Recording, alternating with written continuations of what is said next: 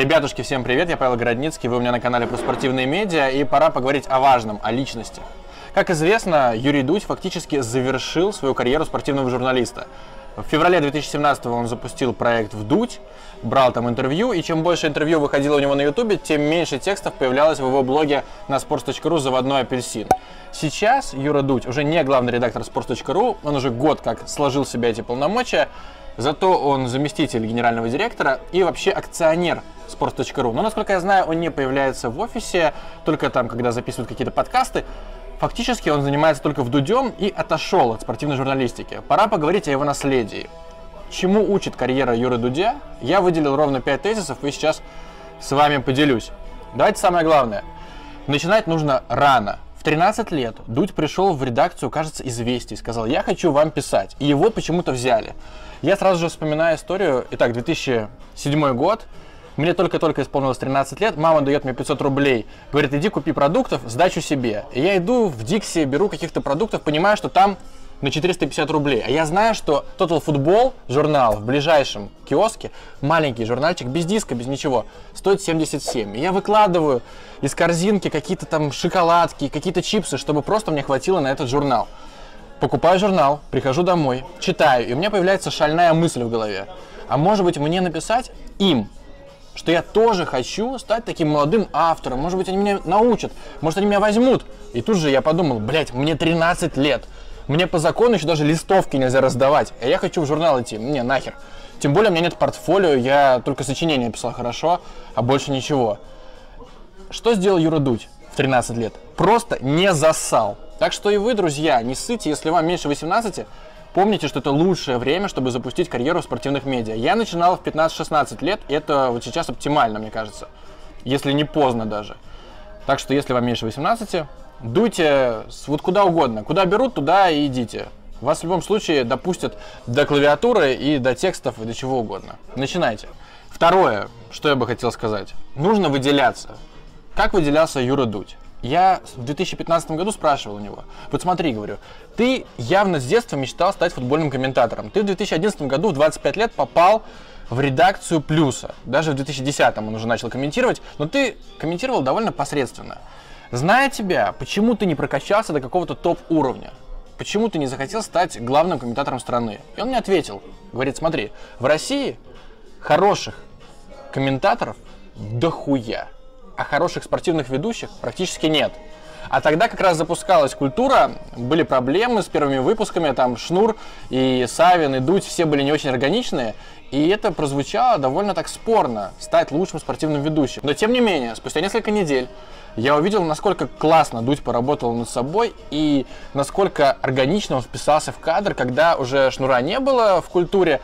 То есть это был действительно, наверное, лучший спортивный ведущий в России. Когда он приходил к Мутко после Евро две тысячи шестнадцать, это тоже было шоу. И он пытался людям дать именно это шоу. И он вел мероприятие, в отличие от комментаторов. Комментаторы просто сидели в кабинках и бубнили. Дудя уже звали на «Адидас», хотя он не был комментатором и не мелькал в спортивной тусовке постоянно, как какие-нибудь там Черданцев, Андронов, Шмурнов. Он был вне этой тусы. Если переносить на нашу спортивную действительность, то, например, возьмем Сашу Дорского со sports точка ру. Тоже чувак увидел, что, ага, он говорит: я люблю эр пэ эл, я люблю тактику. Но в России не было тактических блогеров и тактических авторов про эр пэ эл. Саша Дорский стал писать тексты, его начали редактировать, куда-то направлять. В итоге Саша Дорский — звезда sports точка ру, у него очень востребованные популярные тексты, он сотрудничает с «Зенитом», его очень много кто знает. Да, не слишком популярный твиттер, но это уже специфика профессии, тут уже ничего не сделать. Поэтому я сформулирую еще раз. Вы ищете какую-то востребованную нишу, но не слишком конкурентную. Становитесь там самым крутым, и все. Профит. Идем дальше. Недавно Антон Красовский давал интервью Николаю Солодникову в проекте «Еще не Познер», и он сравнил там Дудя с Пушкиным, потому что Пушкина в начале девятнадцатого века также обожали, как Юру Дудя сейчас. И он говорит: вот, Дудь выходит, и он без капюшончика не может пройти по улице, с ним будут делать селфи, его любят, его обожают.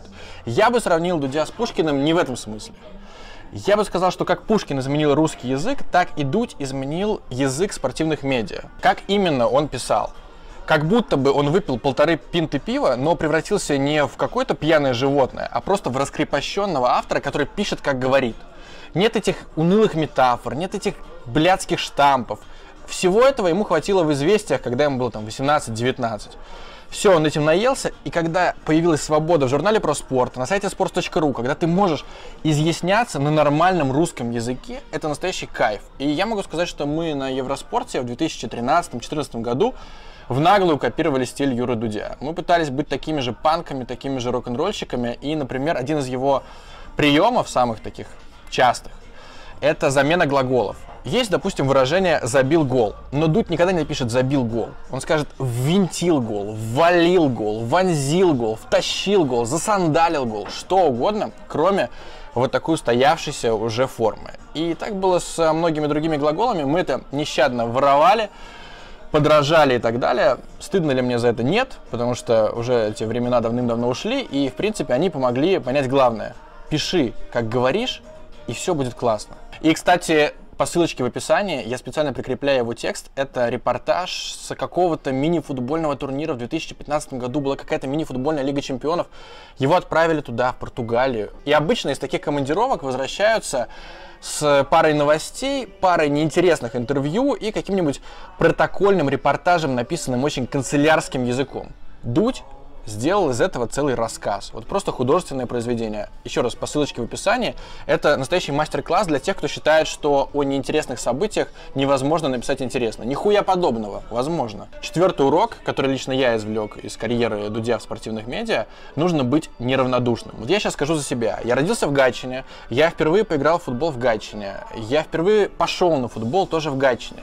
Я люблю этот город, и я мечтаю, что если когда-нибудь стану как Галицкий или хотя бы как Баста, я возьму кучу бабок, приду к каким-нибудь местным чиновникам и скажу: слушайте, друзья, наш футбол гатчинский в жопе, давайте его поднимем, давайте я проспонсирую академию, стадион, основную команду, я буду президентом клуба, давайте сделаем классный гатчинский клуб футбольный, чтобы можно было приходить на базу, общаться с игроками, ну реально претендовать хотя бы на эф эн эл, а лучше на премьерку. Почему в Испании шестидесятитысячные города могут выставлять команды даже для еврокубков, а у нас стотысячная Гатчина ни хера подобного не может? Вот это меня действительно бесит, и это меня волнует. Это такая отдаленная у меня мечта. Ну вот, но при этом мне, например, насрать на Краснодар. В целом мне наплевать на Ростов, на Екатеринбург, а Дудь также неравнодушен, как я Гатчине, ко всей России абсолютно. Его реально беспокоит русский футбол. И как говорил Гарри Топор в одном из треков: мы не будем болеть за русский футбол, будем погибать за него. И по текстам Дудя я видел, что он беспокоится за Владикавказ, опять же за Екатеринбург, за любой город, где есть хоть какой-то мизерный футбол. Даже за мини-футбол он тоже переживает. И это неравнодушие в себе нужно воспитывать тоже с детства, искать, что тебя волнует, что тебя возбуждает. И тогда тексты, даже если они будут фактурно не слишком крутыми, чисто за счет эмоций вывезут обязательно. Ну и последний пункт, конечно же, нужно вовремя уходить. В тридцать лет, максимум в тридцать пять.